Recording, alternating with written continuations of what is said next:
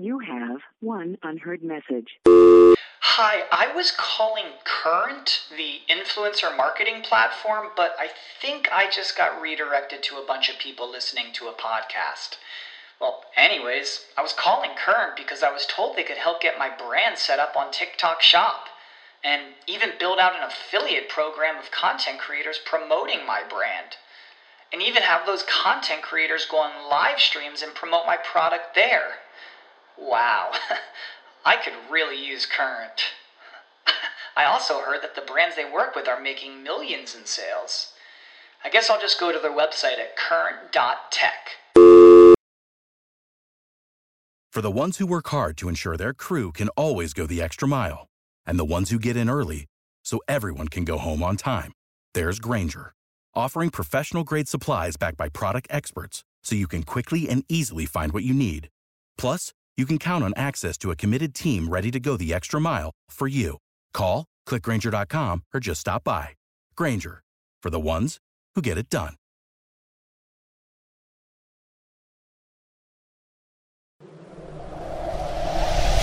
Adjacent.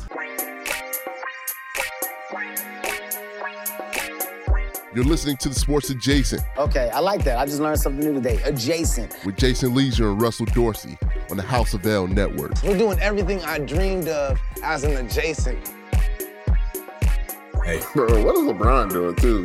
Out on social media. Just waiting. He's just waiting. He was like, oh man, Ty Lue, greatest coach of all time. Like, fam, you could have had him. I be looking at LeBron sometimes. I just be like, oh boy, what is what is wrong with you, man, my guy?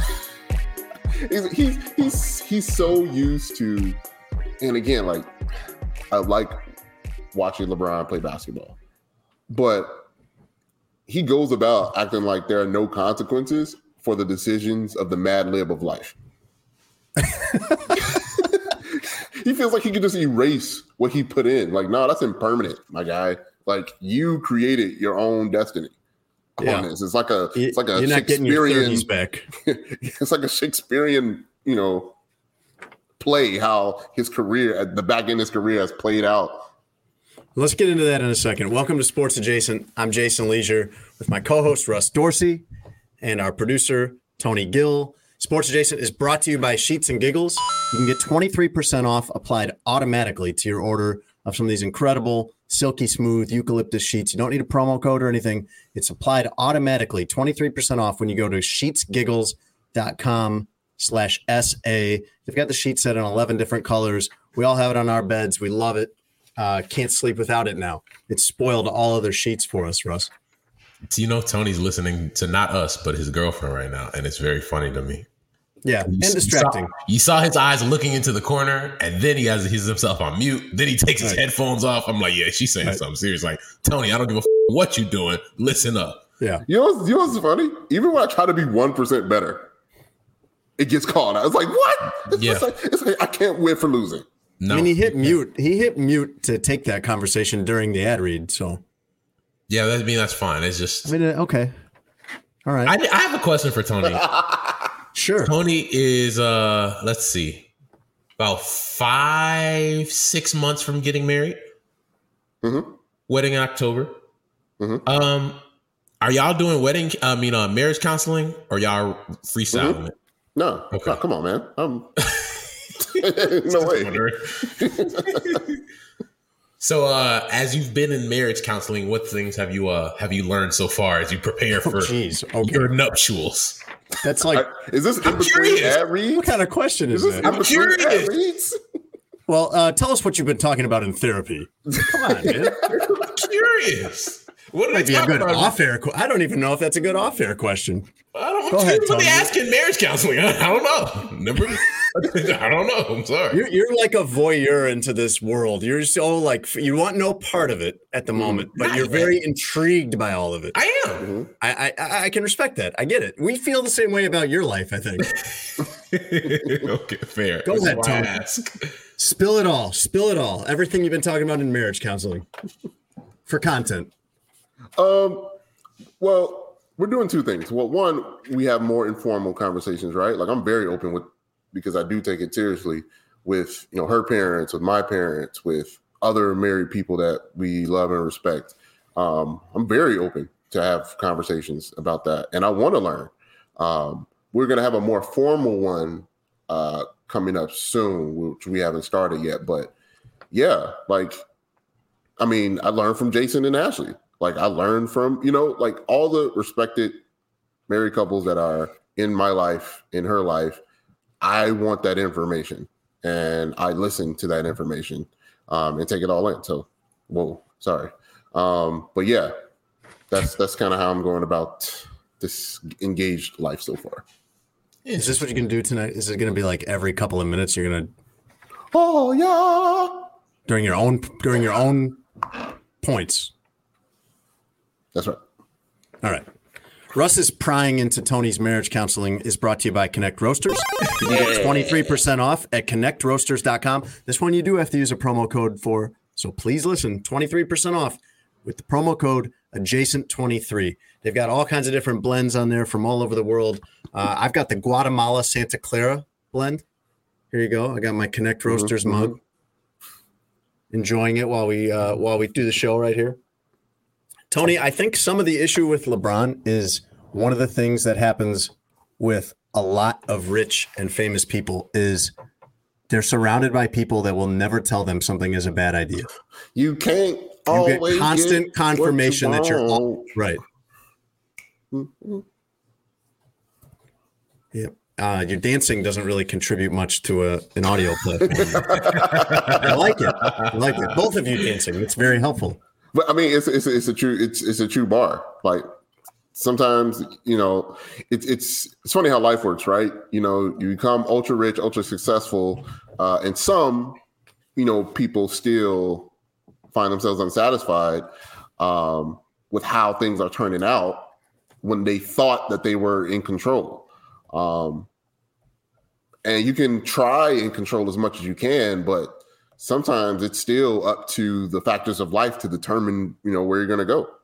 Um, so yeah, like LeBron isn't acting out of any, you know, it's not weird that he's acting like this and going on social media and praising all these other people and kind of pseudo bashing his current situation that but he created that situation or at least had a helping hand in creating that situation.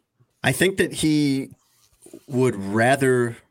I don't know if he has the self awareness to even look at it this way, but I think that he would rather have the path that he's taken than have stayed in Miami and had Probably. Pat Riley and Erik Spoelstra running the show instead of him.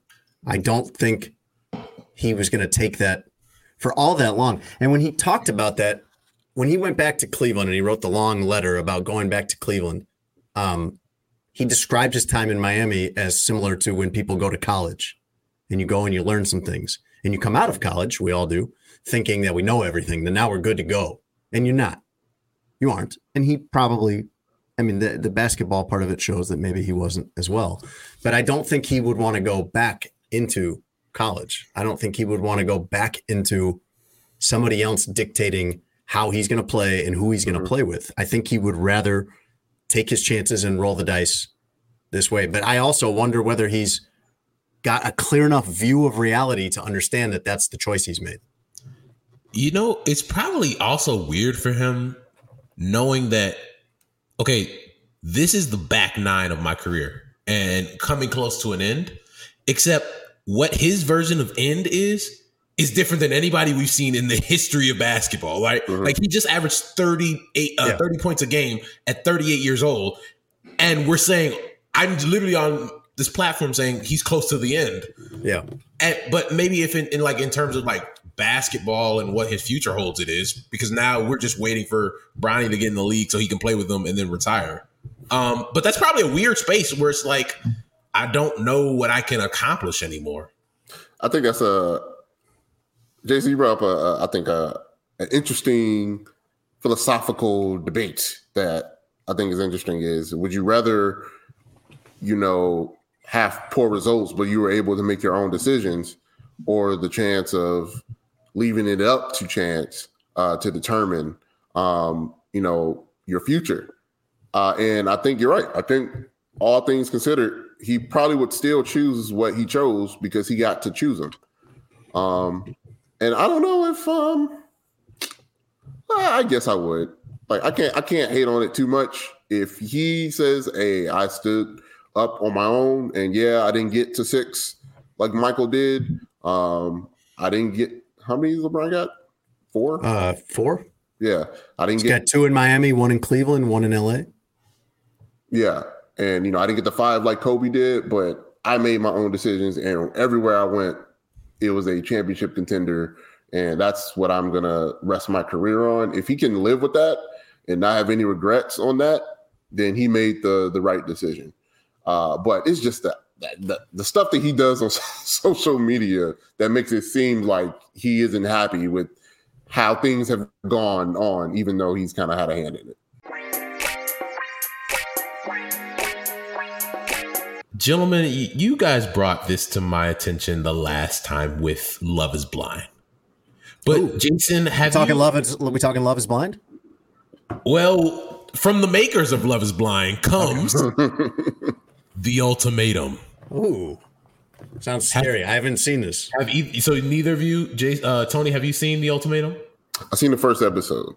All right. I'm going to explain it for you, Jason, and for everybody out there. Spoiler alert.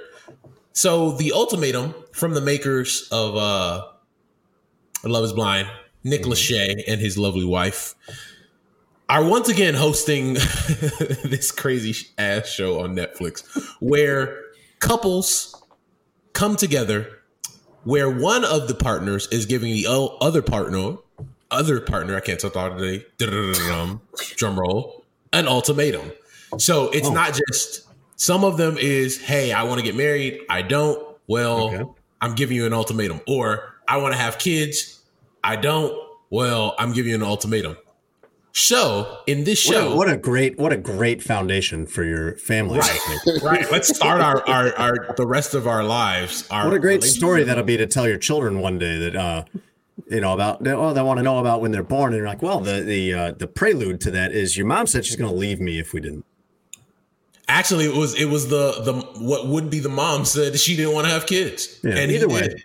Either but way. yeah, I- like, ah, ultimatums are always the sign of a very good healthy relationship there you go. Um, so this is what happens. Those So you have all these couples come together, and you basically date all these other people that come together, oh okay and then they you're basically speed dating, living with people, going on dates, all this stuff for three weeks, right? No, you no no no, you they see if they want to date each other for like a, a week or two, and then they live with that person Right for for three, three weeks. for Yeah. three weeks, right? So let's say you and your partner they go on find whatever other person you want to quote unquote date. Then you're living with that person for three weeks, just you and them. And then after the end of the three weeks, you go back to living with your partner, and then you decide if you want to stay with them or not, or if you want to leave them for the person that you were dating for three weeks. okay and so both sides of the ultimatums are doing this Yeah. So if I'm the person, people that I'm have person- presented and have been served the ultimatum. correct, correct. So all the ultimatum presenters are dating each other, and all the ultimatum uh, receivers are dating each other. Is that right? They're intermingled. They're Any of them? intermingled. Okay. All right. Yes. Bunch of people that are unhappy with their partner are going to go test Correct. the waters with someone else. Correct. Um, It's hard for me to understand the the the consequences of. Uh, I either want to go completely all in or completely all out. I either want to start making children with you, or I just want to leave you. Those are yeah. really far apart. Well, I I don't know. There's so much wild stuff about this because one, I can't be in the same vicinity where I know some dude has my lady dating her, doing whatever, Sure. and then gonna come back to me like, "Yo, let's work this thing out." No. I don't know how we can do this because then I'm over here dating and doing the same thing. Like Right. that, the the trust is gone. Mhm. Also, What I know could go was- wrong? I, I love this premise. I love the idea of my wife being Like, like, "Look, do this or it's over."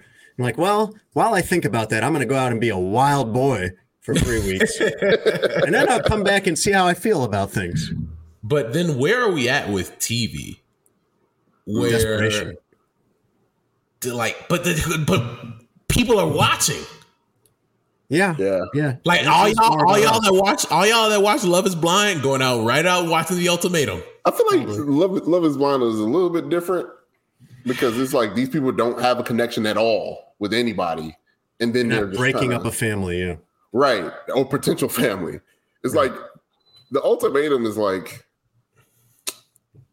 it feels like a slap in the face to like all legitimacy of marriage and love so, because so it's- Love Is Blind. What are you talking about? No, they don't know these people. How are you And Love looking at this and being like, "Well, Russ, I mean, Thank you, this Tony. isn't, Thank you, this Jason. isn't, this isn't the pure and you know virtuous Look, it's kind of all ridiculous. premise that Love Is Blind had, Russ." No, it's all ridiculous. But under the umbrella of ridiculousness and the levels of ridiculousness, this is like pushing that level of ridiculousness because it's like, how do you?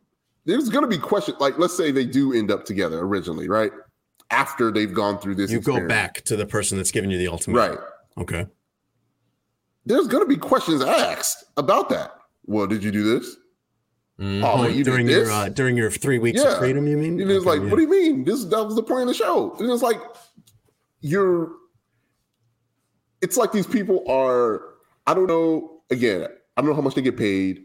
I don't know how they were screened for this experiment. Um, they want to make it feel legit, but obviously it's reality TV. Mhm. Um, but I don't know any, I don't know personally anybody that would want to stake their or put their relationship on the line like in that fashion. That and that's and that's the crazy. that's the part, Tony. Like they be like, oh, this these couple this couple's been married together, been together for four years, or this they've been together for two and a half years. They've been together for three years, and it's like, I it's hard for some me to believe that after that time, three years, four years, two and a half years, that you will just come in and say, yeah, I'll sacrifice all that for for Right. three weeks for somebody I've just met. Like I wish, I wish my lady would be on the show Mhm. and dating some other dude and me not spin the block on that entire cast. like you not you're not gonna be in the next room or whatever cracking my lady for three weeks, then think nothing's gonna I'm throwing a brick at somebody. Yeah. Yeah. It's like, how is Hit this? us. The hitters are I'm gonna trying to figure out, Yeah, no, no, me and the I am the hitters at that point. it's me. like, how is this supposed to help them? right. Like, if they are already on this borderline, they probably were going to break up anyway. It's like, I don't, like, in the first episode, like, there was a couple that, or two couples, right, that went back before they even went through with the experiment. Right. Dude was like, nah, we just getting married right now. Right, See, and it's like- he said, I'm not playing with this. Yeah. That would be me. It's Yes. ridiculous. They'd say, It's "Here's your three weeks of freedom," and I'd be like, "I'm just going to do the sensible thing. I'm going to sit in my room. I'm going to watch Netflix. Wait till this is over, and then I'm going to come out and I'm going to apologize and I'm going to get married, and I don't want any more trouble from any of Yeah. this." Hey, none of y'all kissing my lady. Well, let's go, baby. We're yeah, out. like I, I I question the people that are like, oh well, to get the full experience, I just got to go all in, and it's like, y'all was ready to break up anyway.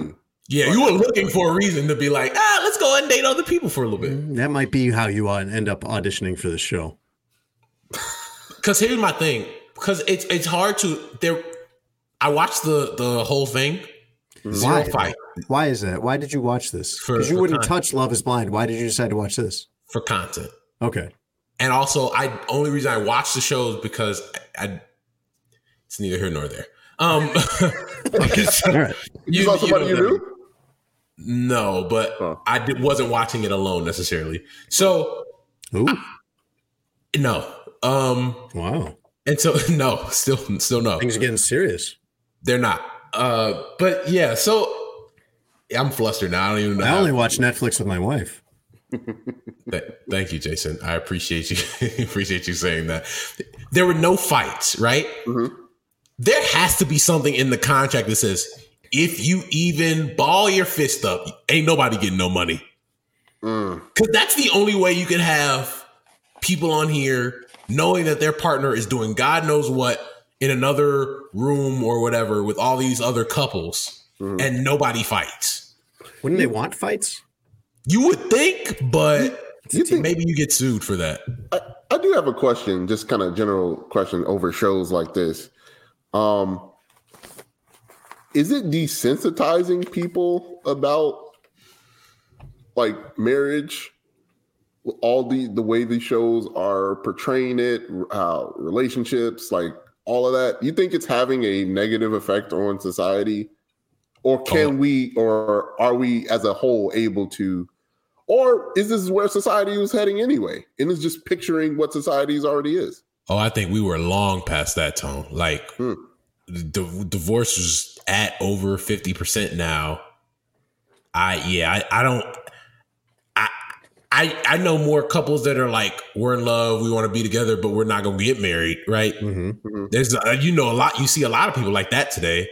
Yeah, I don't think I, I think it's just it may it it might look like that like you're watering down the uh The meaning of yeah, the meaning and the intimacy of a marriage with a show like A Love Is Blind or The Mm-hmm. Ultimatum. But I do think as a society, society had already moved past like, eh, is marriage what we or our parents' generation thought it was? No. That's what all these shows are to me. These show all these shows are the symptoms of how we already are. I mean, these shows wouldn't be on TV if they weren't reflective of a way of thinking that already existed, I don't think. And if they if they weren't that, then they wouldn't probably do very well. I think that like I think it's your second option there, Tone, where it just it's reinforcing a way that people already look at things. I think Russ is right. A lot of people will just live together because then it's a little easier to dissolve that uh, if things don't go well. I think plenty of people are getting married, even thinking like, well, you know, this is the next step. This isn't necessarily forever, but this is the next step when you're really serious about something. You don't think? Am I being too cynical? You don't think that's how the world looks at it? I, well, 'cause No, here's I, no, I was just I was just thinking like, man, that is discouraging. 'Cause here- no, but Tony, listen, well, you don't have to thing. look at it that way. Yeah, That's yeah, not I your, your view of it. like here's the thing like think of uh the Dave, the Dave Chappelle joke where he says look void of uh the love and religious significance marriage is nothing but a bad contract that you shouldn't sign and you're setting up for a hypothetical court date that might never happen you, you know like I, I think people already are the ideas are out there already about marriage but at the same time i look at it and I'm like look my parents have been married for 40 years Mhm. right? Like my view of marriage isn't changed by how other people think, right? Mhm. Like we talked about earlier, like I see Jason and Ashley, I see your parents, right? Like I mm-hmm. have people in my life that have been married for a long time. I'm not just because the ultimatum come out. I'm not all going to be like, oh, you know, marriage, man. No, sir. I'm It's a whole new way of looking at it. right. Like I'm not looking at love hmm. is blind. Like you know, deeply and dude didn't work out. I think I should just say no thanks on marriage.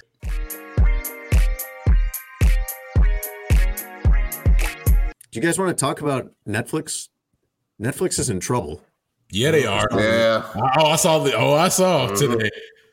They put out their quarterlies and they lost uh, 200,000. They're down 200,000 subscribers. Now, they say like uh, that's largely related to shutting down services in Russia, but they admitted it's also because there's a lot of good competitors out there. And they, and they keep bringing up this password sharing, which I can't really disagree with them on principle, but I would like people to just stop talking about that. Because here's my thing. I think that's an excuse. It's like it said they're going to lose two million next quarter. Two million. That's what they projected: two million in loss in lost subscribers in quarter two. Yes, I think for a long time, because of the rise, we're in the streaming era now, right? Mm-hmm. And so now you have HBO Max, which I think might be the they might have jumped as the number one streaming glad app you said that.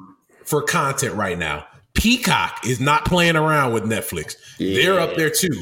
Disney Plus has all the Marvel stuff mm-hmm. and Disney back catalog for the last 75 years. They not playing with Netflix either. Mm-hmm. All those places took their content off of Netflix. Yes. Now Netflix is looking around like, well, if we're not throwing a comedy special at somebody, we're in trouble. Mm-hmm. Yeah, Yeah, they they have to be in the original content game. So that's why shows are popping up like The Ultimatum, like Love is Blind, like Yeah. um I mean, And those shows are- aren't actually good. They just Yeah. people are watching it. They're, they're those bad. shows aren't good. It's Yeah, not and like they- they- Ozark. Right. They had they had they were so far ahead of the game. And They were. I don't I don't know if they thought that they weren't people weren't gonna catch up. Um, but when big money players are like, all right, when Disney says, all right, bet we in here. Like the, the controlling company of ESPN and you know ABC Mhm. wants to start playing games. It's like that uh that Drake verse. It's like everybody want to play until I want to play. Right. you know, now now Right. everybody's like, "Oh, what's going on?" It's like, "No, no, no, no, let's keep let's keep playing." Like, I, I I got the money.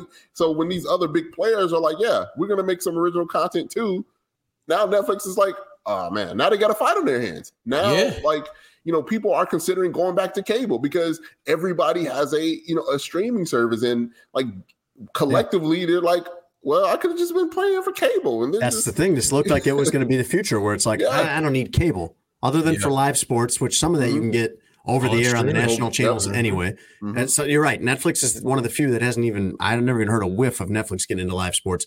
But you'd be like, well, why do I need cable if ten dollars a month or whatever it was, twelve dollars a month gets me Netflix? But eventually, you're going to need all this other stuff. Yep. Eventually, now you've got HBO, Hulu, Disney, and Russ. I agree with you. I u- I've used a lot of these other streaming services, and almost all of them. I sit there and I'm like, this is like. War, this isn't as good as Netflix. Nothing about this is as good as Netflix. The content's not as good.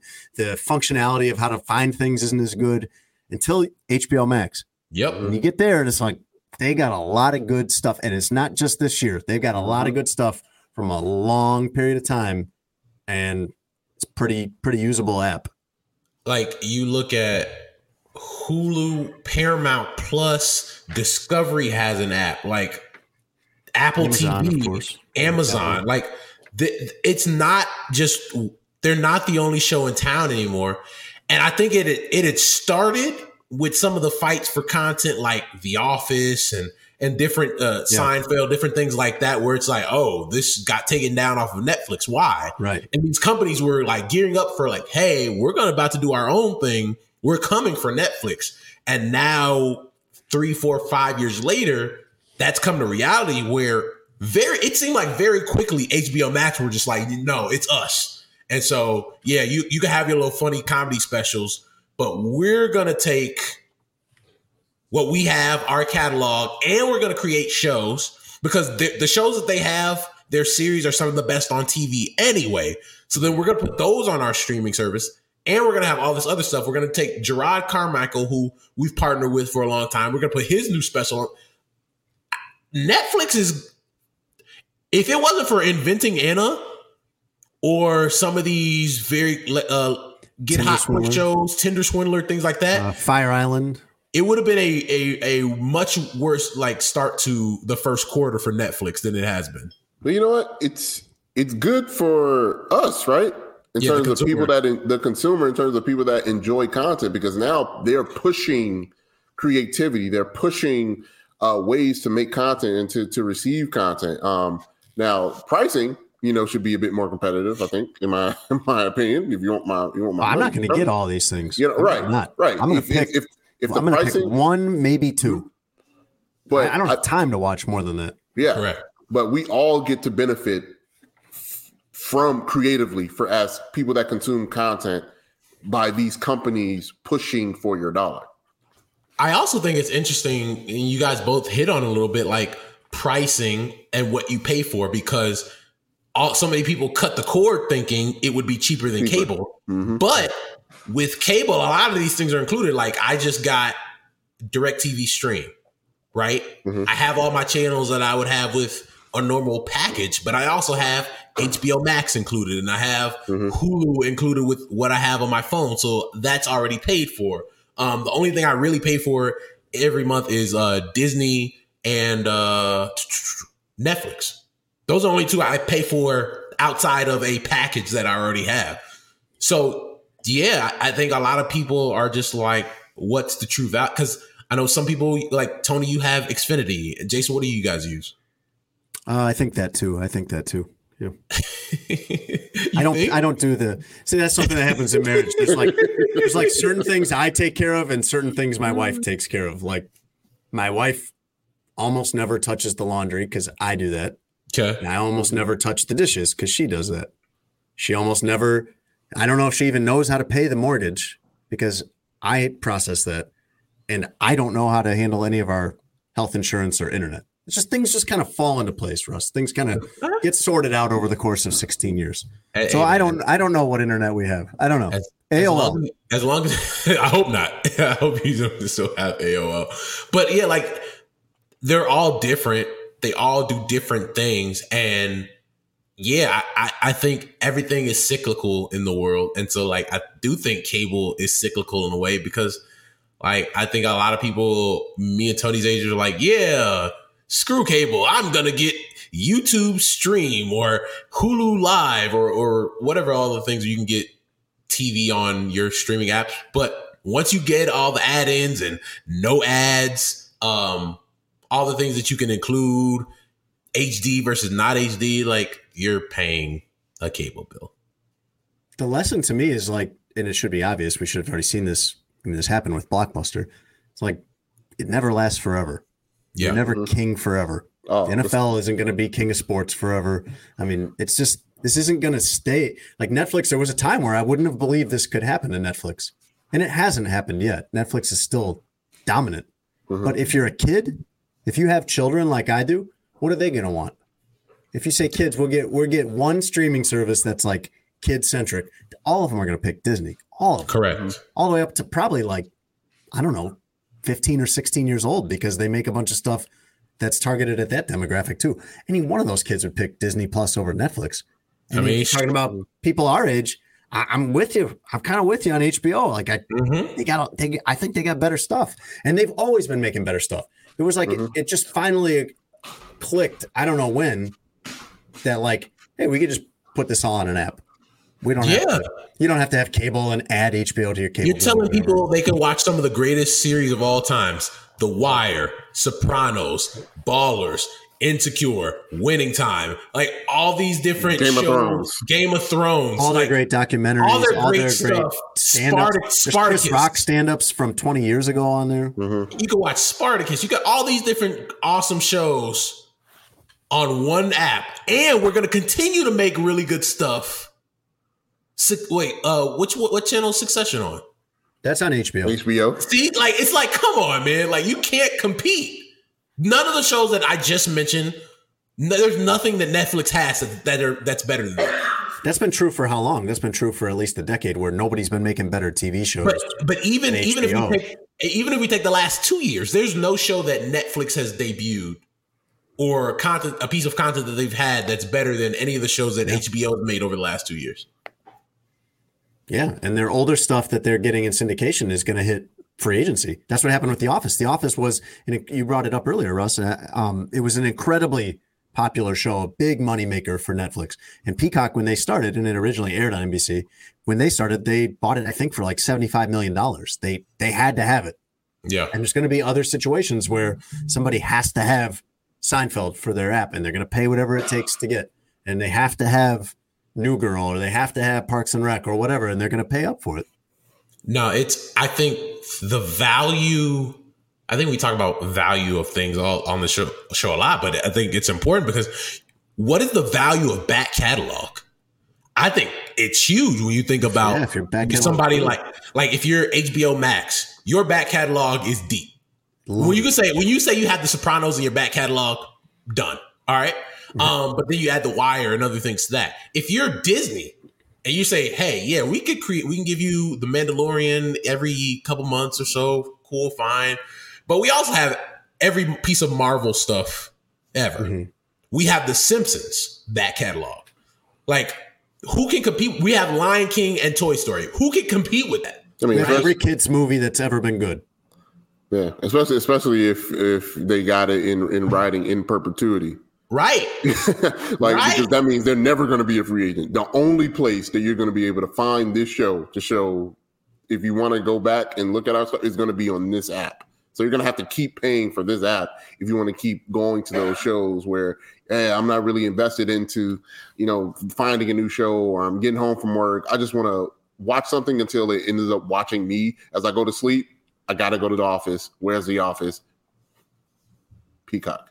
Yeah, and you in, include and that I was going to talk about Peacock next because you look at the impact that one show has had for them in Bel Air. At the end of 2021, they had 25 million subscribers. Mm-hmm. That is, and that continued to grow as more word got out about Bel Air and that it was actually really good. It wasn't, you know, what people might have thought of, it was going to be at the beginning. Like, it's it's Tony's right. Like for the consumer, it's great because now streaming services know, and and this this news about Netflix is big. Like, hey, people are gonna just say, "I'm cool, Netflix." If you're gonna put out trash content, you're not gonna give me new stuff. And there are other people. And here's the thing: for Netflix, the price increased and the quality has gone down. Like significantly, yeah, and, the cra- and the crackdown on passwords, which is mm-hmm. which is right. I get. It. I can't argue with that in principle, but everybody's doing that, and those, nobody wants to hear that. Those other companies are complaining about that. Right. They also Net- thrive. Netflix they, for a while wasn't either. Netflix was like, "Hey, we're we're doing fine. Doesn't matter." But yeah, they thrived because of that. Right. They thrived in spite of that, and I, I think it's just a convenient excuse because you haven't put together any quality content that can compete with yeah. some of these what you thought were up and comers. Now they've jumped ahead of you, and now you're kind of scrambling for answers.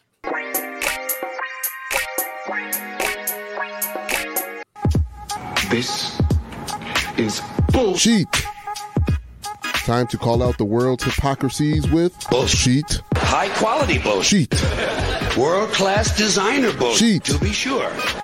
Bullshit.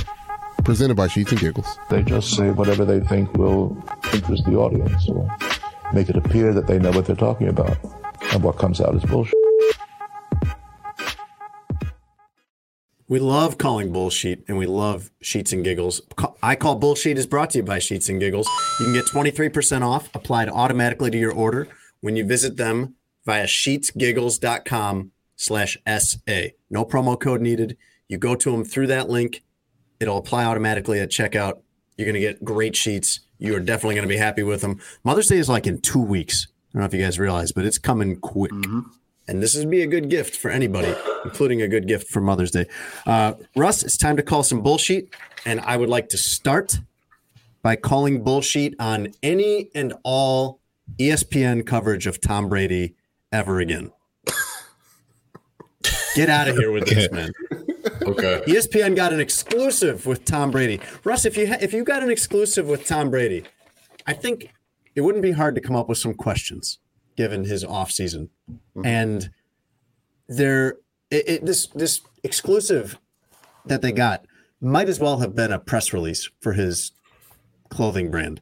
There were no quotes in there of any kind whatsoever on all the friction that people have speculated about with Bruce Arians or the report in credible publications like the Boston Globe and Pro Football Talk that he was in line to become a minority owner of the Dolphins.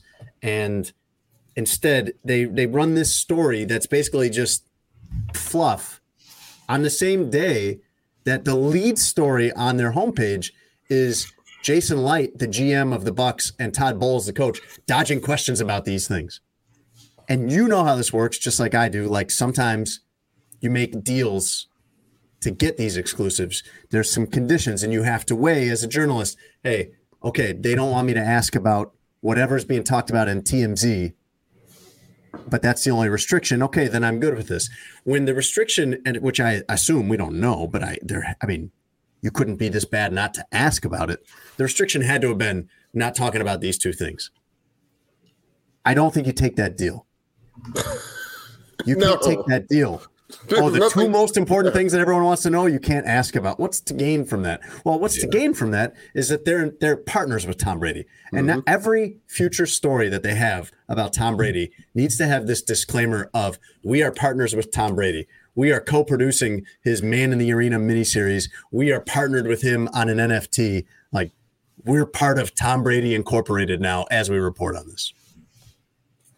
Yeah, I mean ESPN. They don't at least to me, they've made it obvious they don't want to do journalism anymore. They want to show games and they want to create narrative to boost the value of those games.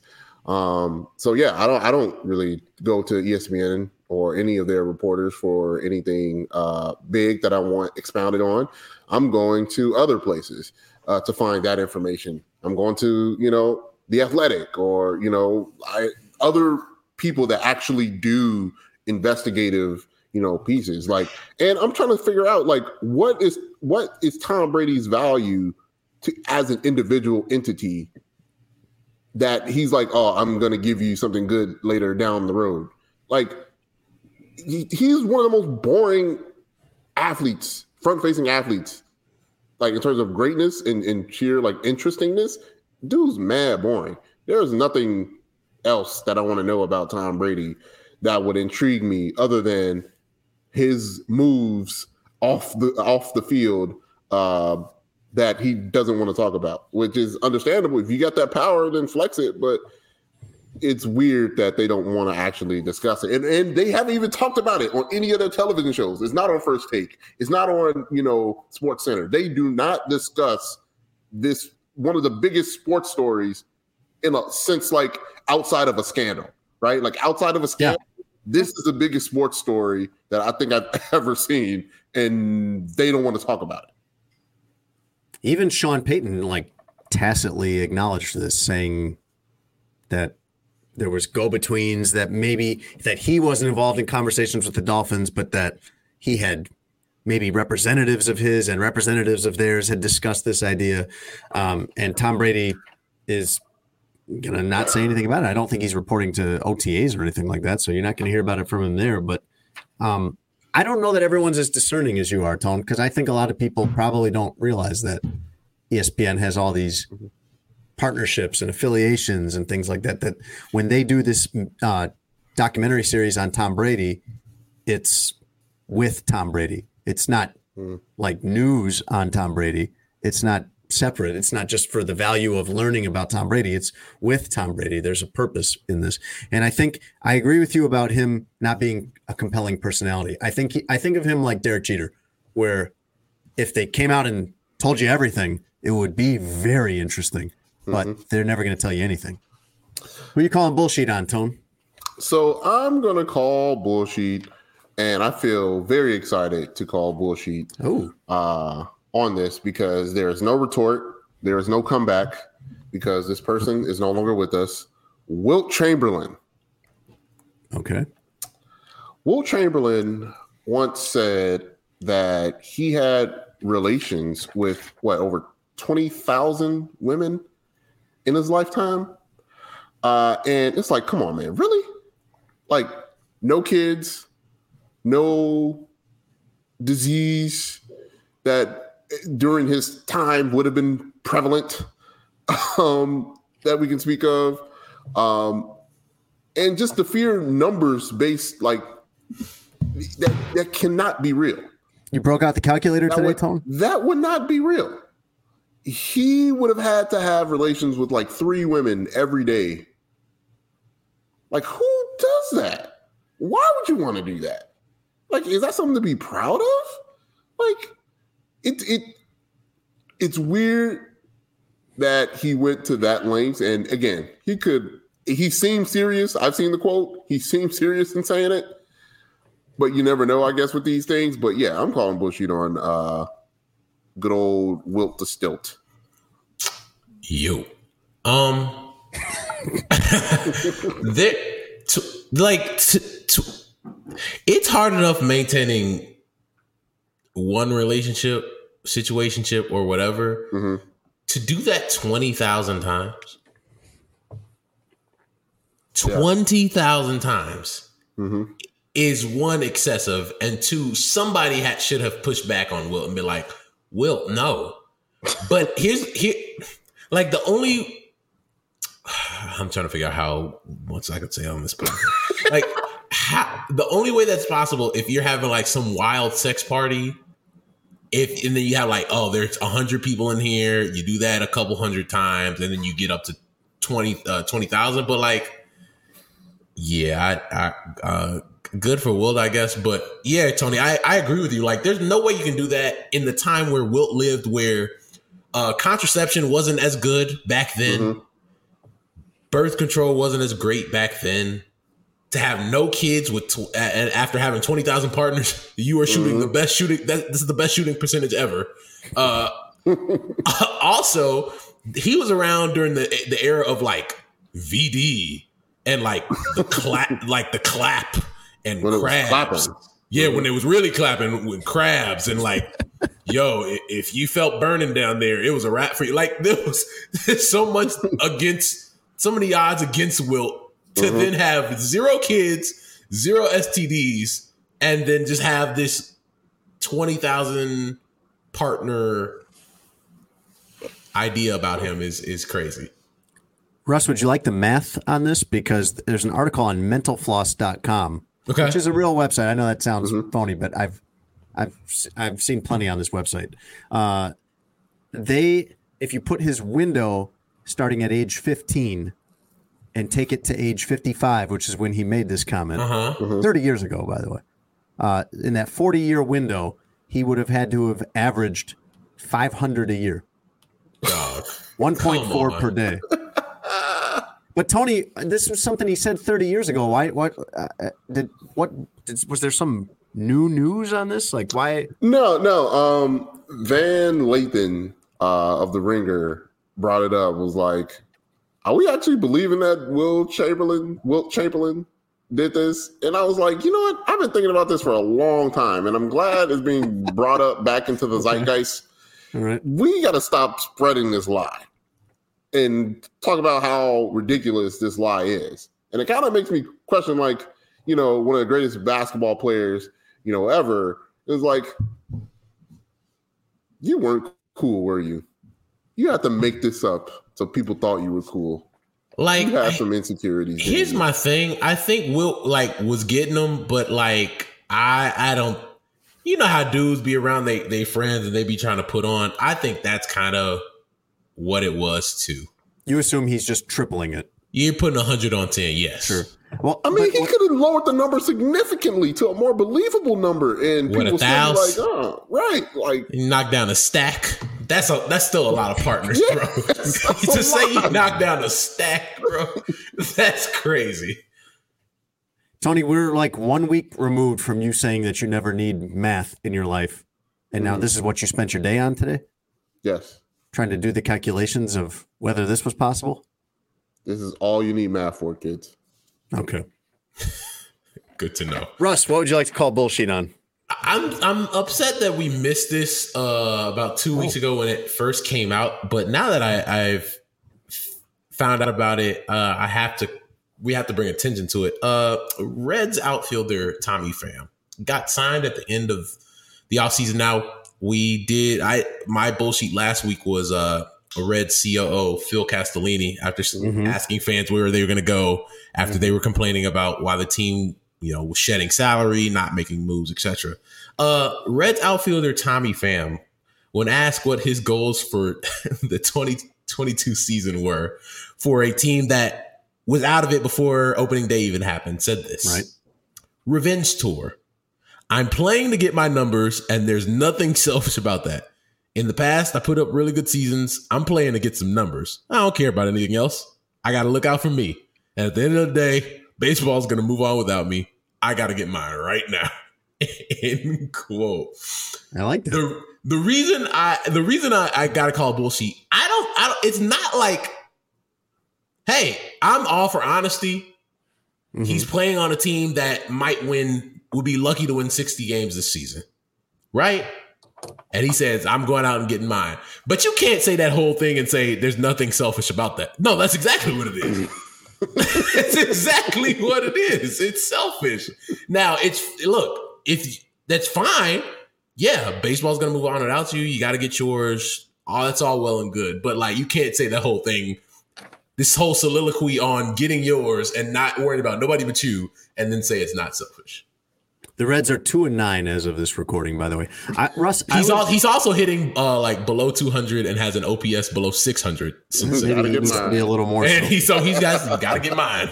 Well, I would agree with you that it is selfish, and it would be silly to say that's not selfish. But I would add to that, you could be selfish in baseball. It's fine.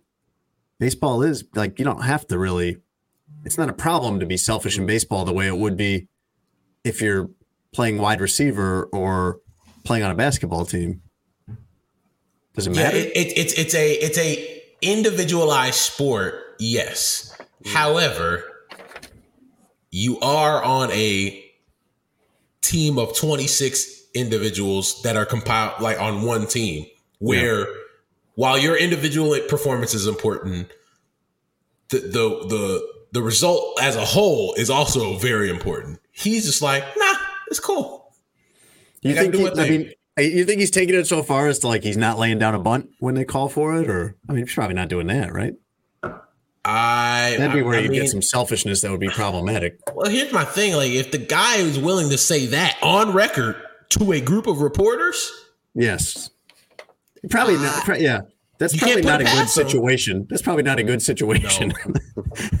you're you're right to call bullshit on him throwing in at the, at one. yeah, just throwing it at the end. It's, not not, selfish. selfish. Yeah. It's like, no, that's exactly what this is.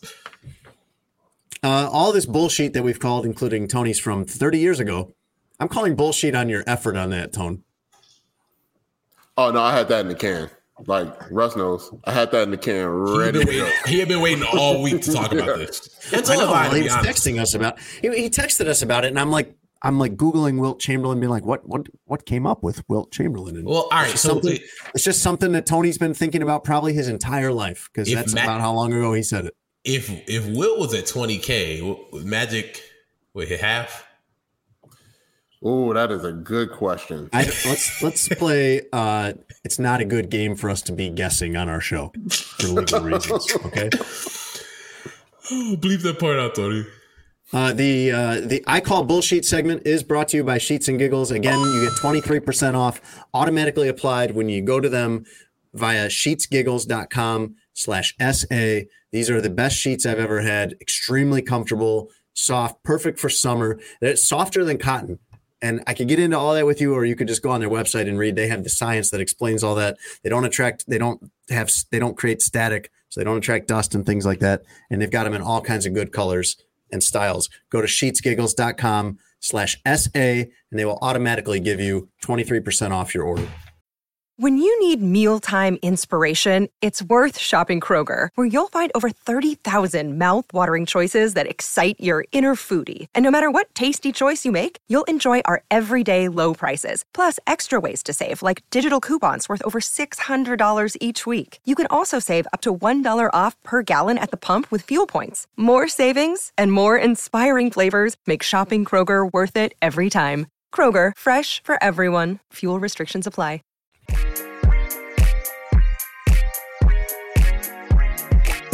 Russ, I want to talk a little NBA and I want to clarify that I want to talk some pretend NBA, Okay. which would be winning time. Again, Yes. pretend TV show, maybe a sitcom, whatever you want to call it. Like it's not a documentary. Sitcom, dramedy, what? Yeah. Seems to be a big hang for a lot of people. Uh, J- Jerry But I- West being one of those. Uh, yeah, yeah, and, many others though also. Uh, and I want to talk a little bit about the NBA playoffs. By the way, our show is brought to you by Connect Roasters, local Chicago company with all kinds of different coffee on their website. Hit them up. This is cer- they they have this all over the city too. You can get it at Foxtrot Foxtrot Market, plenty of other places. But if you order online, if you get your coffee through them, you can get 23% off by using our promo code adjacent23 23% off any order of $30 or more which i think you're going to find at least $30 worth of stuff you like on there. They've got uh, blends from all over the world all the coffee hotspots. We've got it uh, and we really like it too. Very happy to be in business with connect roasters. Go to connectroasters.com and use promo code adjacent23 to get 23% off your order of $30 or more. Um, Man, I basically I, I basically did a line of that stuff. I smelled it they when it out the Oh shit! Yeah, I smelled it. I it sm- like, when you open it up it smells great No, it smelled oh, fantastic. it smells really felt great. It had the day that the the coffee was packed. Yeah. So you mm-hmm. know it's fresh. It no, it smelled fantastic. Yep, I you should no stop stop it. You should not do that with the coffee. don't knock it if you if you didn't try it. You can't call it booger sugar. It's the booger booger coffee. No, no. Wait. Did you not really know what to do with it, Tone? You open it up and you can tell just by the smell of it, though, how fresh it is and how like robust it's. That's exactly the kind of coffee I like. I like coffee that has a strong, powerful flavor. I really like that. I drink my coffee black, Tone, as you as you were so happy to hear. All right. Uh, I'm almost caught up on winning time. I like that the show's only coming out once a week because that's about the speed with which I can watch it. Although even that might be too fast for me since I'm an episode behind as of this recording. Um, and the main reason I got to be honest with you, Russ, the main reason that I wanted to bring this up was uh, really as an entry to get into Tony reading a scene from season five between Chick Hearn and Pat Riley. And now, Tony Gill reads. Fellas, what's going on? Hello, Tony. Eh, Tony Gill with glasses is what I go by. Oh, excuse me. No, s- same please, guy. Sorry. Please, please say the whole thing. A Thank year plus into this bit that no one likes except you. I don't like the disrespect, Jason. I don't like the disrespect. You know, I'm I'm my own individual. All right? respect me as such. All right. Even real Tony Gill doesn't think this is funny. Tony, you know, every time I come through, for some reason, I don't know, we got a beef going on for the last year. He always leaves this segment. So, you know, things happen. All right, guys, this is a scene from Winning Time. Actor Spencer Garrett playing Chick Hearn, who was uh, the broadcaster or the play by play announcer for uh, the Los Angeles Lakers in the 80s. Here we go. He's saying this to then fellow color commentator Pat Riley. Patrick, do you see what this is? This is my fist. When I close it while we're on the air, you close your mouth. That's the most important skill in this job. That's you talking, that's you shutting up. Comprende? I'm fisting you, Pat. Now pay attention. There's a rhythm to it. You see, I call you color like a paintbrush with your tongue. After a while, it'll be like second nature to you. You won't even have to look. You'll feel it when you're getting fisted. You.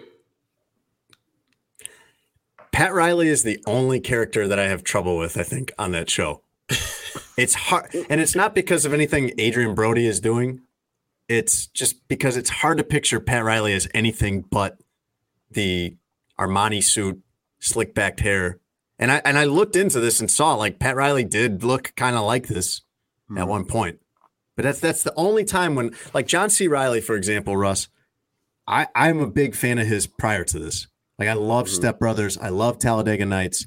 Uh, anything he's been in that I've seen him in, he's been really good. Um, when you see him as Jerry Buss, he's so good that I I don't think about it being John C. Reilly. Correct. I forget. A guy that I'm very familiar with his work. I forget this. The, the Pat Riley character is the one that I keep getting hung up on. I like everything about the show.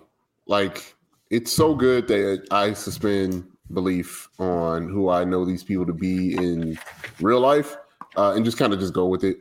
Just because like it's so good, it's written very well. Um, the way they go about breaking the fourth wall is great. It's funny, doesn't disturb the flow of the show. Um, I, I like everything about the show, even the the Pat Riley. And I mean, I, I did read some stuff like even prior to the show about just like how Pat Riley grew up and you know, like him wanting to be like his dad so bad and his dad never really like returning that kind of love and interest and stuff like that. Like so Pat Riley had gone through things and had to overcome some stuff to be the man who he is today. So uh yeah, it, I have no problem with how he's being portrayed. You know what, Tony? You can dis- suspend disbelief, but you're not portrayed in the show. You know who is? Jerry West, and he is not pleased. this, as of Tuesday, from the great Ramona Shelburne of mm-hmm. ESPN, Jerry West demands retraction, apology over portrayal in HBO series Winning Time. Former LA Lakers executive Jerry West demanded a retraction and an apology for what he called a baseless and malicious attack on his character in the HBO series Winning Time in a letter sent Tuesday evening by his legal team to the network and producer Adam McKay, which was obtained by ESPN. Jason, I know you you say every week when we talk about this, like I just watch and you know it's a TV show, you Mhm. know it's a dramatization, you know everything in there isn't true. But while I don't think this is, I, I can understand why Jerry West is upset because you know of all the characters, he's the one that might catch it the worst. I don't see how, but you know. But if he, well, if if in his opinion that's not him, I could see how somebody would be like, "Hey, this isn't right. Like this isn't me." And he says in this um, letter sent by his attorneys that just saying, "Oh, it's a dramatization" before the show come on isn't enough for what they have done, what he feels they've done to his character. He's not the only one upset. Uh, Arn Tellem has been upset on his behalf. Uh, uh, by the way, that statement you were reading was issued through a law firm that's Correct. representing Jerry West. So there's some. I don't think they came right out and made the threat, but there's some implication there. Uh, Bob Ryan of the Boston Globe has objected to the characterization of Jerry West and has said that Jerry West should sue. Uh, Magic Johnson not happy with it, uh, refuses to watch it, but is unhappy mean- with it. Kareem thinks it's boring. Kareem, oh, Kareem also, I think, had some more critical um, comments about it. Uh, I see both sides of it, Russ, because it's not like they're doing a full-on fictional story. They're not saying like, "Oh, it's uh, it's Barry Best." No, they're calling him, coming and calling him Jerry West and calling him Magic Johnson and Pat Riley and Chick Hearn and all these other people.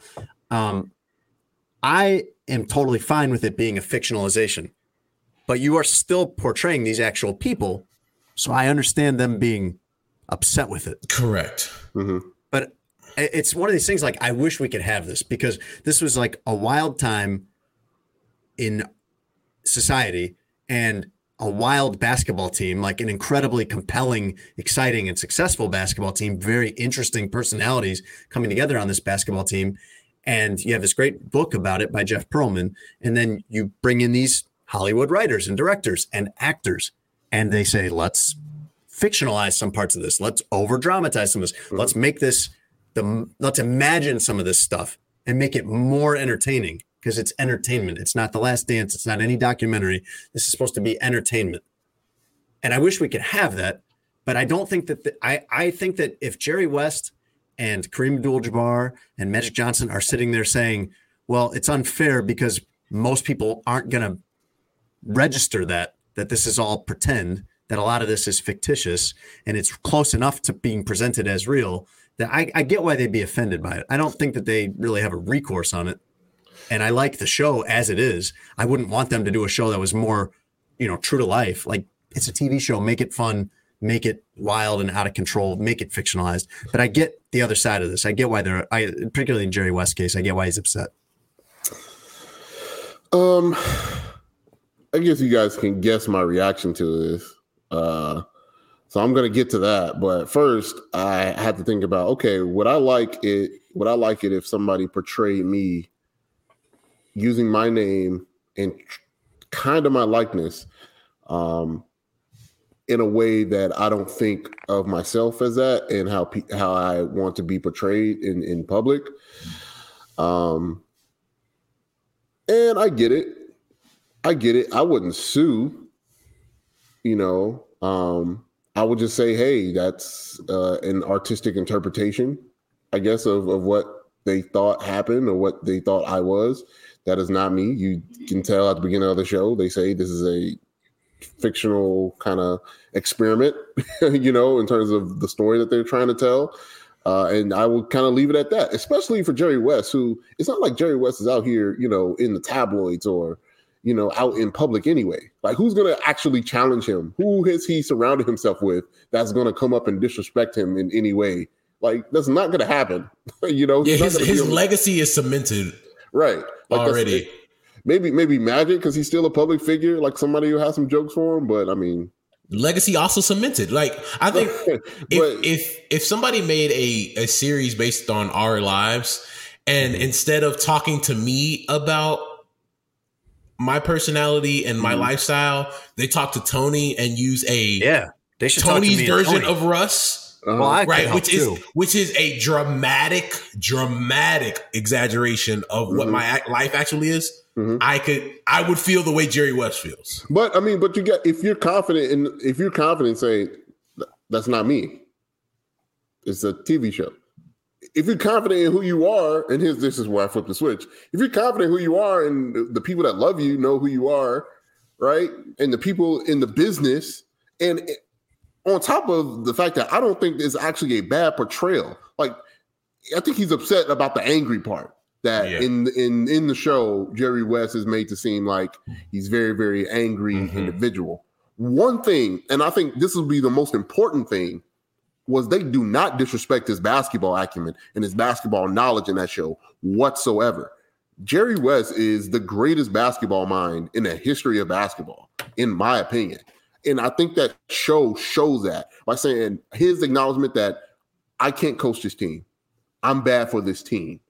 I'm not, I can't take this team to the next level. And then uh his analysis of Jack McKinney in the show, saying this dude is a genius. He understands basketball at a different level. And to want to put that guy in position to coach that team is another excellent level. Like I'm pretty sure that he's going to do some more. But in terms of the actual facts of his basketball acumen and his brain across decades and generations and styles and rule changes, they don't disrespect Jerry West in that. And that would be my most thing. I'm like, did you get the actual, like, if somebody was making, I think I do pretty good content in whatever space that I'm at. I like to think so.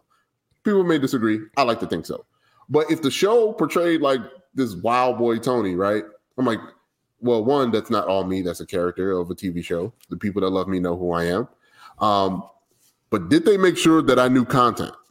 If they're like, oh, he was an idiot, a blumbering idiot, didn't know anything about radio, didn't know anything about podcasting, didn't know anything how to make a good show, I will have a problem with that. Most of all, I will sue over that. But just some, you know, characterization, extreme characterization of who who or a small piece exacerbated what, what's the word Exacerbated. exacerbated Nope. No, No? you No, mix this some is- words. It's in. fine though. It's fine though. You But just I'm- I'm- I'm exacerbated all over the show. yeah Thank you. yeah I'm, I'm powering through that's i can just make a statement say hey guys that's not me you guys people it's fine it's a funny show whatever but as long as they got like the actual stuff that i care about right then i don't care Yeah, but this might be what he cares about. And Magic Johnson, I think, objected to this before it ever even came out because they didn't come. And Magic Johnson's doing counter programming, by the way. At the end of the week, uh, his series, well, it's not his technically, but uh, a documentary series about him called uh, They Call Me Magic debuts on Apple. oh yeah we know And he looks to be he looks to be like very involved in that because they're showing his sit downs prominently in the advertising for that. Do you find yourself rooting for Magic Johnson? Do you find him as a likable, then not the real Magic Johnson, the character on this show? Do you like? I know that you're in, you're entertained by, but do you actually do you like the Magic Johnson character on this show, Russ? That's a good question. I feel at times yes, and then at times he does some things. I don't know if you you're not on episode seven yet. Go ahead, just roll through it. There's a Most thing that happens. probably are. There's a thing that happens between him and Cookie, where Cookie comes up to his room, and then they have this very intimate moment where he's like, "Yo, you're my girl." Then she goes, and then she he closes the door, and somebody goes, "Who is that?" And it's Cookie's best friend, and it's like, "Dog, you a wild boy." The episode before that, when he uh, gets an agent, is some pretty gross business. Yo, that's wild. between him and the dad. And, Yeah. and again, like I, I- I'm not talking about this as though it's factual history. I mean, I'm sure that there is a factual version of whatever happened. Like there's the real version of what happened. But as a character, like it's interesting. I I, I don't really find myself uh, liking Matt, the Magic Johnson character in this very much. He's kind of a likable guy, but he does so much gross stuff that it's like, eh, I just can't get behind him. Well, well, I think if it was more open, right? If if Magic was more honest, I guess, as a public figure about what you know what has happened versus this pristine thing that he wants out to be, I think you might feel better about it because it's like, oh, you know, this is a bit extreme, but Magic has been fairly open about his life. Uh, and you know he's a flawed individual, and we all are flawed individuals. Correct. And I don't think people have a problem with people saying that they're flawed individuals. It's just when you portray as if you're not a flawed individual and something else says the opposite, and then it makes you feel like a bit indifferent about it.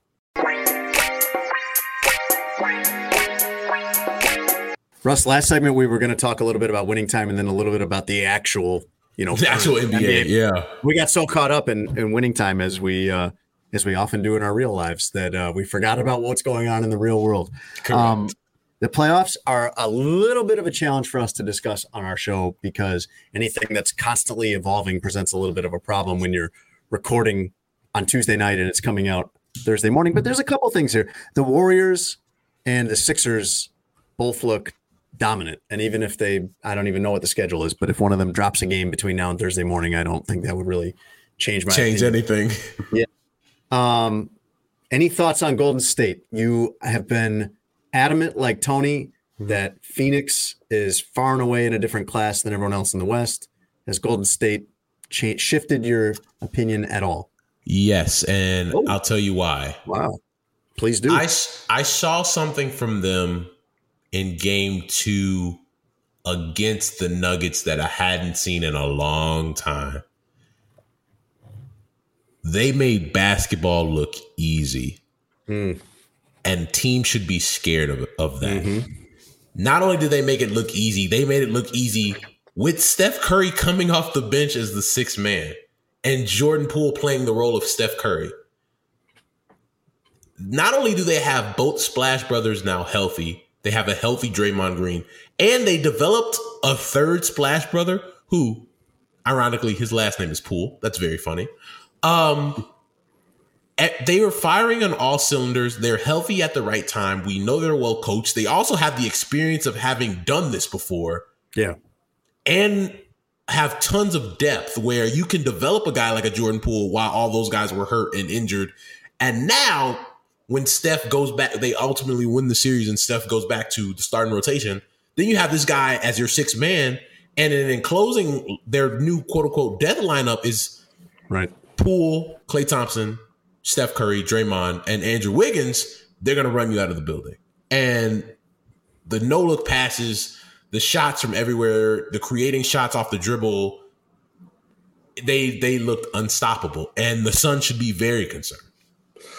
Um, I'm not as optimistic uh about the Warriors, and I love the Warriors. I love the Warriors.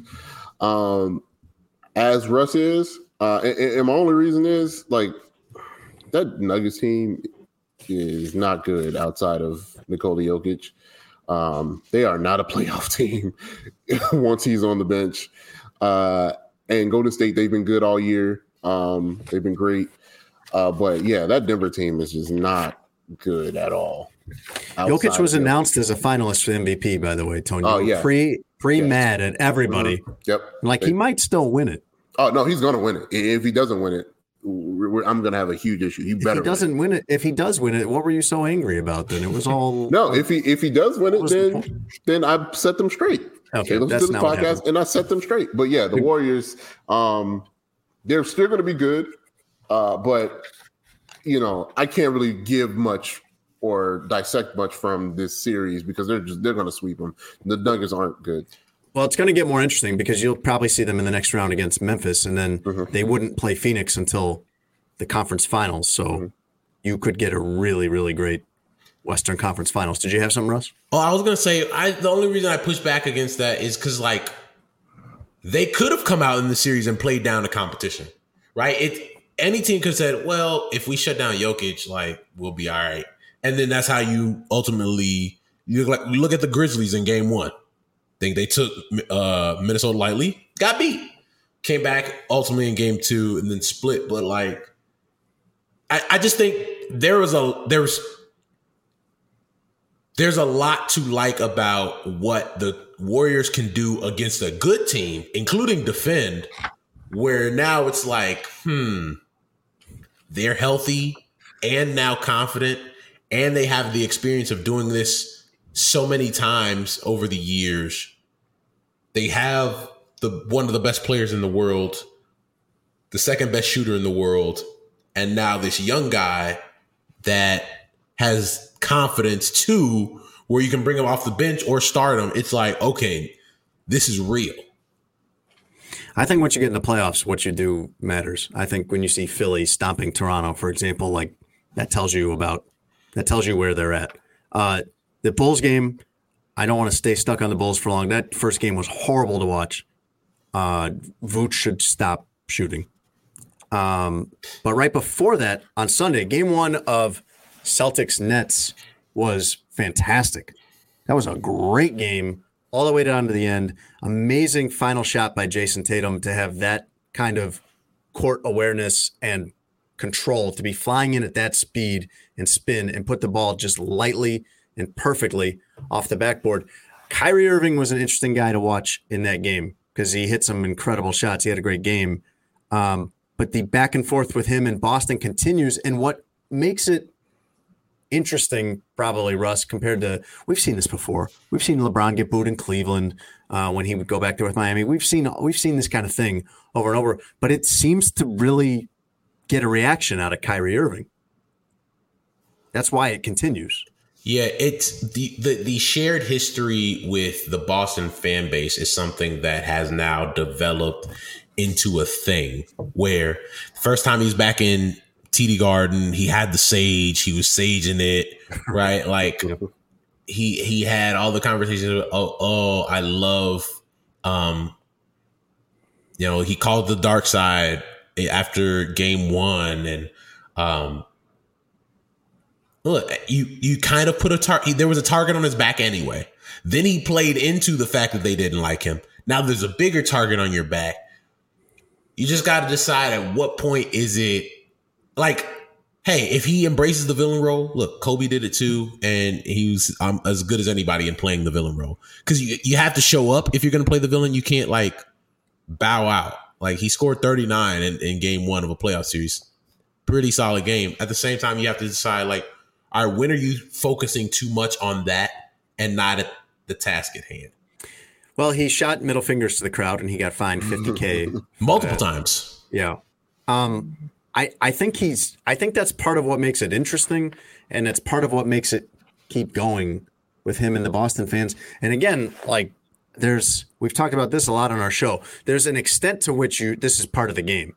The gamesmanship between you and the crowd. Once that crosses over into your personal life or race or throwing Correct. something at a player Correct. or anything like that, which has happened to him in that building. It has. He had a water bottle thrown at him. It's completely egregious and unacceptable. But booing him every time he touches the ball, heckling him within reason, I think that's all part of it. It's it, it gets a rise out of him though. Yeah. It's like when you're a kid and your your your brother is bothering you, and your parents are like, just ignore him and he'll stop.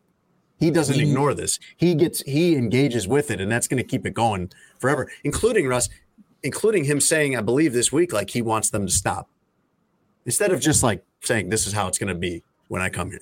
Yeah, it, I think the, the what's interesting about him in that building is like we've heard from players around sports, not just in basketball, but you hear the things that happen at Fenway Park to African American players, like the racial mm-hmm. undertones of the things that are said or allegedly said to players all the time. There's also like, yeah, if, if I got somebody would say those things to me, like I, there comes a point where you're just like, I'm not going to take that anymore. At the same time, if like when he was walking into the tunnel and somebody in the tunnel said, Kyrie, you suck, and you follow up that with, all right, man, like, come on, man. Uh, I mean, I don't know, man. Like I like villain Kyrie because villain Kyrie is is a mon- that dude is so good at basketball, man. Villain like, when but villain Kyrie so got to be able to good at basketball, bro. Like they didn't lose that game because of him. That wasn't his fault. No, but like, you, I mean, Kyrie, at, Kyrie came to play. I mean, you you look at this is what's going to end up being like. You you you know what our good brother Joe Cowley says about Kyrie right? Like he thinks that it's him that causes his teams not to win ultimately. Uh he hasn't you got what has happened since he left LeBron James? For him or LeBron? For him. Uh I don't know. You what does he want? Ultimately, oh yeah, everything's failed, yeah. right? Everything's failed. The thing, everything that happened in Boston failed. What happened in Brooklyn, for the most part, failed. And then you got to go get KD, yeah. And then you have everything that's happened this season. It's like it always something always goes wrong, and I'm not. It's unfair to say that's all all his fault all the time, but he does play some part in that. If you're gonna play the villain at some point, like you look when Kobe played villain, there was rings to back it up. At the end of the day, like if Bill Belichick plays villain, there are rings. Nick Saban rings mm-hmm. to back it up. For Kyrie, after you leave Cleveland and you're gonna go into this, well, I just play the villain. Mm-hmm. What do you have to now back that up? Besides, well, I scored 39 in game one, but you lost. And then you're you're the, get the villain that always gets defeated. correct. Right. I mean, he got his. I mean, that was. I Very, mean, very, this- very Tommy Pham like. Yeah, this this is gonna be a good series. Like, I'm looking forward to it. Like uh, I, I- again, I, I think Boston's gonna win because just overall they're the better team. But man, they got Kyrie and KD. Like I don't expect KD to have that bad of a game. If KD is a little bit better in that game, they win that game. Um, and they almost great- won that game. Boston's great defensively, man. It's going to be hard for both of them to get going. It's going to be hard for them to have a game where they're both at 35 or something like that. I mean, I don't want to disrespect. That is right, statistically, but they haven't had to play two of the top what fifteen scores in NBA history, like at the same time. Like that's different. Like I mean, it, the whole thing is different. The Nets are different. Like it's a seven seed, but not really a seven seed type Right, situation. definitely. Like, Yes. it's it's a weird situation where this great team in Boston has to play this team in the first round. So that's what makes this interesting. That you know the two elite scores that were a foot away from going to the finals, that were you know a hiccup away from leading this series 1-0. Like it's it's a very very interesting series. I don't mind Kyrie doing this if he can back it up with his play, which he has. That dude, he's one of the most skilled players ever. If he was bigger, if he was like actual shooting guard size, we may be having a different conversation about Kyrie in terms of where he lands as a player. But that dude is really, really good at basketball, and as long as he's you know putting putting up the numbers that he's putting up, he can pretty much do anything he wants, especially in that organization who, where he's allowed to do anything he wants.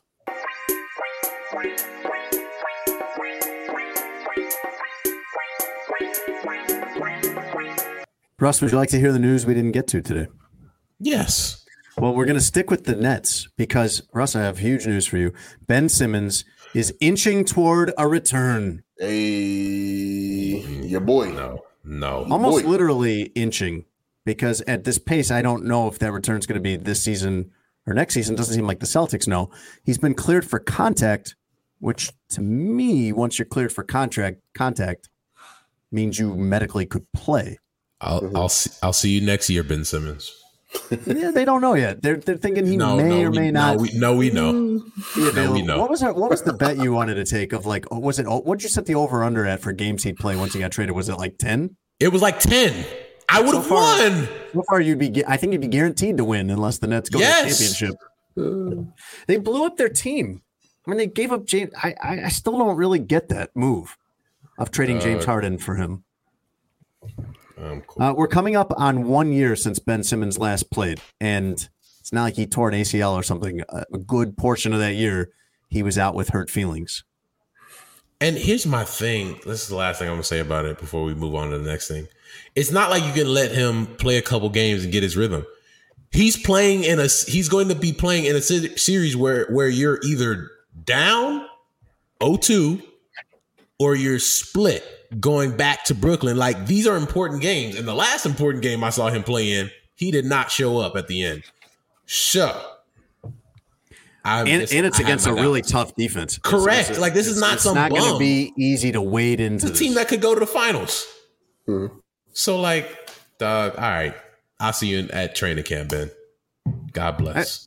One other quick question about the Nets: Am I the only one that like isn't sure what Steve Nash does? yeah, no, you're not. you're not. I'm with you.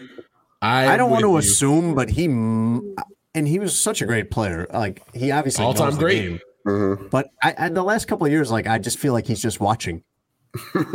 He's the chaperone of the Nets. I mean, That's what KD and Russ want. Someone has to call the I mean, timeouts, KD and Russ. guess. KD and Kyrie want. They don't want a coach. They want an associate. That also was a legend that they can bounce things off of. Are you guys? This was before you were born. This was before I was born. But are you familiar with the classic movie E.T.? Yes. Alien. Have you guys seen E.T.? This came out in 1982. Yeah. Yes, Mm-hmm. Jason. Oh, I don't. I don't assume. Have you, You seen should. E.T. Tony? I've seen bits and pieces. I get the gist though. All right. You can picture what he looks like, right? Yes. There was a revelation about this movie this week. The woman that played the mom of the family, Dee Wallace, uh, her kid in the movie was one of her kids in the movie was Drew Barrymore, the famous actress. Drew Barrymore, this is one of her first projects. She was seven years old at the time. And Dee Wallace revealed that when Drew Barrymore was on the set and she was seven years old, she believed that the ET puppet they were using was real. And in between scenes that they were shooting of the movie, Drew Barrymore would go over and try to converse with the ET puppet. And so, in order to help her kind of stay in character, Steven Spielberg, the director, assigned a couple of people to make the ET character interact with her in between scenes, in breaks. Yeah, but that. That's some great directing. That's why he's a goat. Manipulating Genius, uh, children to get what you want. Uh, there's a scene where ET is in the hospital. Spoiler alert. Uh, and it's not going well. Wait, if you haven't seen it uh, in, in You gotta say spoiler years, alert Still about gotta say everything. man. spoiler. 40 alert. years say ago. about everything. now. Yes. A movie that's older than me, you got to say spoiler alert. Uh, it, it, Dee Wallace was concerned about seven-year-old Drew Barrymore and asked her, you know, are you okay? Look, this is reassured her this is just acting. And uh, Drew Barrymore said, I know. Do you think I'm stupid? This story reminded me of uh, ET is always going to be funny to me because my brother used to have nightmares about ET. ET, if you haven't seen this movie, was like a good character. He was like a lovable alien from outer space that the kids played with and befriended. And my brother had like recurring nightmares about ET. He had a dream where he would encounter ET, and ET in the ET voice would would tell him, "ET going to kill you." Oh shoot! Mm.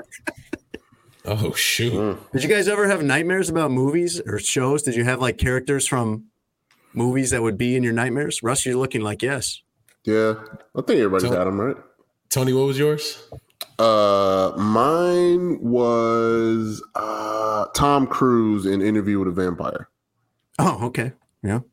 Just because he was a Oh, vampire? Yeah, and uh Eddie Murphy in Vampire in Brooklyn. Okay, so you got a vampire thing. All right. Yeah, that was my thing as a kid. My brother, my brother was scared of the Wicked Witch of the West Mm. and the Wiz. Well, I had one Hmm. from Wizard of Oz too, and uh, like, there's a lot of scary things in the Wizard of Oz if you're a child watching that movie. Mine was the trees. You know how there's those talking trees, and they grab them and they throw apples at them and stuff. I would have recurring nightmares about the trees. Interesting. I would also have them about the Gremlins. I did not know until I was an adult that Gremlins was supposed to be funny. That terrified me as a kid.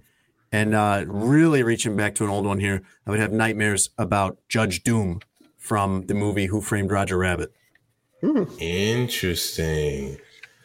I used to. All right, so I have a couple. I have one. Tony brought up the Wiz. Mm-hmm. Those little uh monster thingies that used to go. Yeah. Those things are scary. I used to. Oh what are you my guys god! talking about? What is that?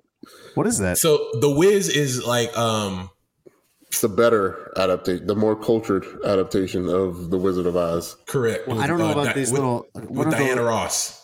But the there was like these little monsters in throughout the the movie that would come out and like they were like robots but not robots and they would Okay. like increase in size and they used to make anytime you heard this noise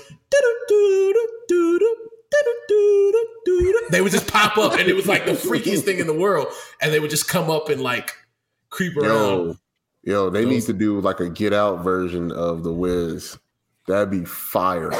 it would not That would be fire. Jordan Peele, Um, get on it, bro.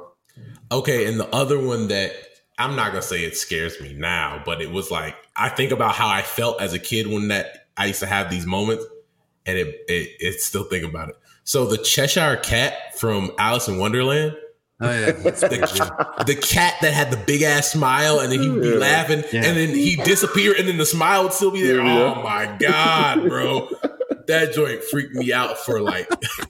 I can't tell you the age in which it didn't freak me out anymore because I was lucky old. But like, I was definitely in my late mm. teens, maybe 20 years old before that didn't bother me. And still to this day, not the most comfortable. I, I'm with you though. I could have a nightmare tonight It's freaky about the talking trees from Wizard of Oz. No problem. It's freaky, man. Russ, are you familiar with T Pain? I am. Well, he's going on tour. Are you a fan? Uh, um, yeah, but uh, okay. He's hitting Chicago.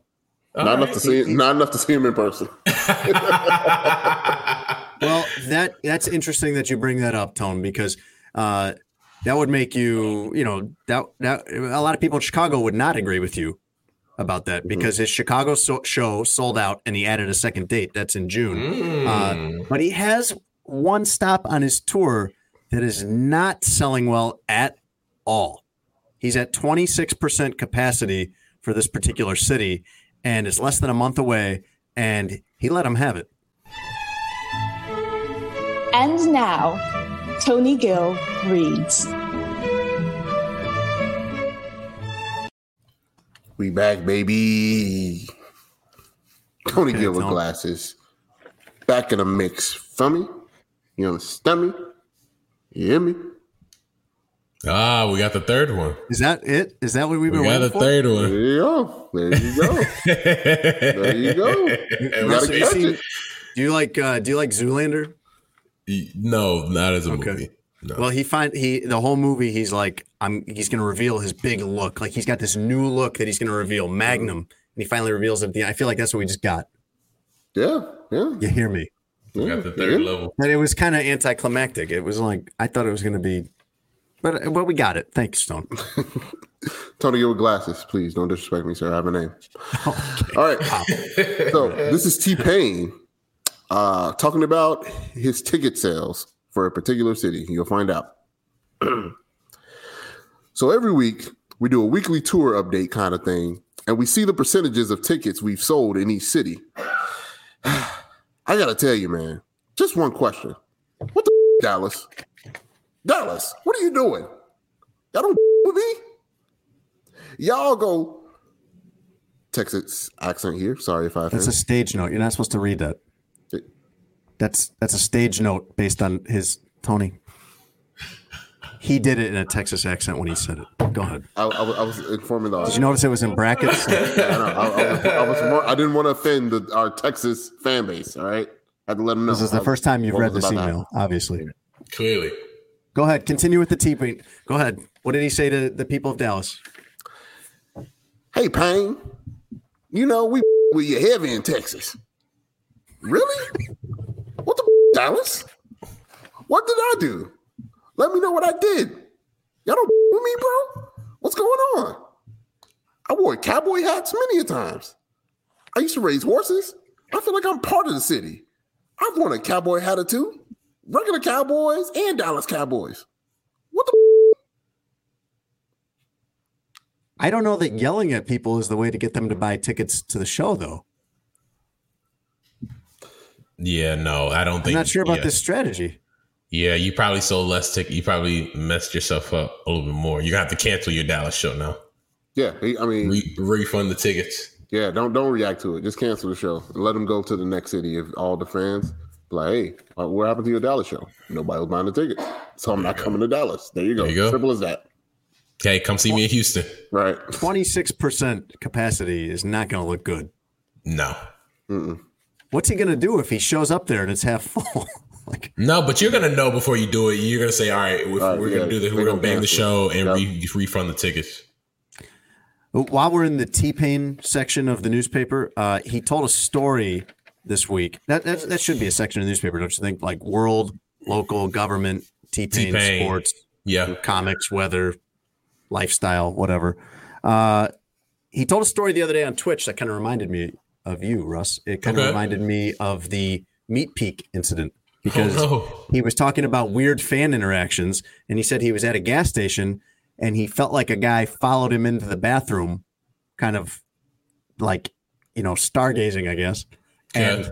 pretended to pee in the urinal next to him just to uh just to be near to T Pain. Price of price of fame. Would you guys ever want to be that famous? Oh, n- no, not where people follow you in the bathroom. at a gas station. Right. Um, That's kind of weird, man. I think we all would like to think that we would handle it well, but I got to say, I really don't know. Yeah. I don't know that I would handle that well. And I try to have some understanding of what it must be like for people in that position, especially Oh, if they you haven't thought it. That kid, he was like, "Whoa, Jason Lieser!" Yeah. A high school kid hmm in There Florida. Yeah. He said, Oh, I thought you'd be driving a way nicer car than that. Yeah, he shit on you. That's, that's, that's yeah, no. Actually, he Could happen to me today, too. Actually, he didn't. He actually giving you the big ups. He's saying, "Wow, I view you as such high regard. This car that you're currently driving doesn't deem worthy enough That's not how Jason heard. that No, how not- I, I, think it was, Jason I used Lieser to think of you in that regard Yeah. until he saw the car. until he saw the car, until he saw my Honda Accord. And then he was like, mm, Until he saw the Pinto, and then he was like, "Yeah." That Honda Accord's been through some things, huh? and finally, Russ, we're a little late on this news, but it's important. Last month, Miami Dade police appeared to solve a robbery case very, very quickly, thanks to some dog poop. A Miami man alleged was alleged to have robbed a woman while she was walking her dog. She was in a vulnerable position because the dog was Mhm. pooping and it pooped in a stairwell outside her building and she was trying to clean it up and that's when this man allegedly attacked her and stole her backpack and her wallet. Eventually police caught him as a suspect during the interrogation. Miami-Dade police noticed an odd brown stain on his shirt. It was the dog poop. Mm. Pretty easy to connect the dots from there. That's All why, and, and that's why you need to. uh No, what? never mind. It's probably a good call, Tone. Anytime you ever keep it in your pocket. Yeah, if that, Tony if Tony idea. stops himself, it was there. I can't. We couldn't have had. We would be canceled. I, we'd like to thank everybody for listening to this week's episode of Sports Adjacent. As always, go on to sheetsgiggles.com slash SA to get 23% off your next order of lovely, soft eucalyptus bedding from Sheets and Giggles. Excellent. You will not regret it. They get softer with every wash. Uh, and it's a really dope company that we love partnering with. Another dope company that we love par- partnering with, Connect Roasters. Uh, get 23% off your order of $30 or more. ConnectRoasters.com. Use promo code adjacent23. Very great coffee from all over the world, Chicago based company that also gives back uh, here in the city as well. We really love that. That's really important to us. So please help out our, our lovely sponsors. Got a lot of awesome things coming up in the pipeline. Uh, make sure you're listening to the podcast. Listen, don't just watch the videos. We know you love the videos. Watch the videos on Twitter. Listen to the podcast. If you're driving somewhere, taking a long trip, tell your friends about it. Sports adjacent. We've really grown the podcast in the last year. We want to continue to grow that in 2022. Gentlemen, anything for the people before we let them go? The videos are just a taste. Correct. You know, we're, try- we're trying to get you hooked. The appetizer, if you That's will. right. Yeah. Uh, Tony, I, I don't think I want to hear any more from you at all on this episode about coffee, but the Sheets and Giggles prep people probably would love one of your classic endorsements. Can you give a personal testimony to the Sheets and Giggles sheets? Um, the other night, um, I just wrapped my entire body with the sheet, and I just fell asleep right there. My parents thought it was like a dead body right there, and it was no. I just wanted to just surround myself in the sheets and giggle sheets, in the eucalyptedness of the sheets. It just felt so good, like. And you know, I go Washington Commando, baby. You know how you know how I get down. Yeah, so we covered that, It was very, very comforting, very, very cool. Um, it was it was a great experience. I would definitely say try that once. The eucalyptedness. You can get some of that eucalyptedness for 23% off at sheets, sheetsgiggles.com slash SA. Automatically applied at checkout. For Jason Lieser, I'm Russ Dorsey. That is Tony Gill, and we will catch you guys next week. Thanks for listening to Sports Adjacent with Jason Lieser and Russell Dorsey. Be sure to download, subscribe, and give the podcast five stars. You can check out the latest episode of Sports Adjacent on all digital streaming platforms. I'm very much adjacent. For a couple hours, I thought I was hood. But then all that happened, I was like, you know what, James? You adjacent to the mother. For the ones who work hard to ensure their crew can always go the extra mile, and the ones who get in early so everyone can go home on time, there's Grainger, offering professional grade supplies backed by product experts so you can quickly and easily find what you need. Plus, you can count on access to a committed team ready to go the extra mile for you. Call, clickgrainger.com, or just stop by. Grainger, for the ones who get it done.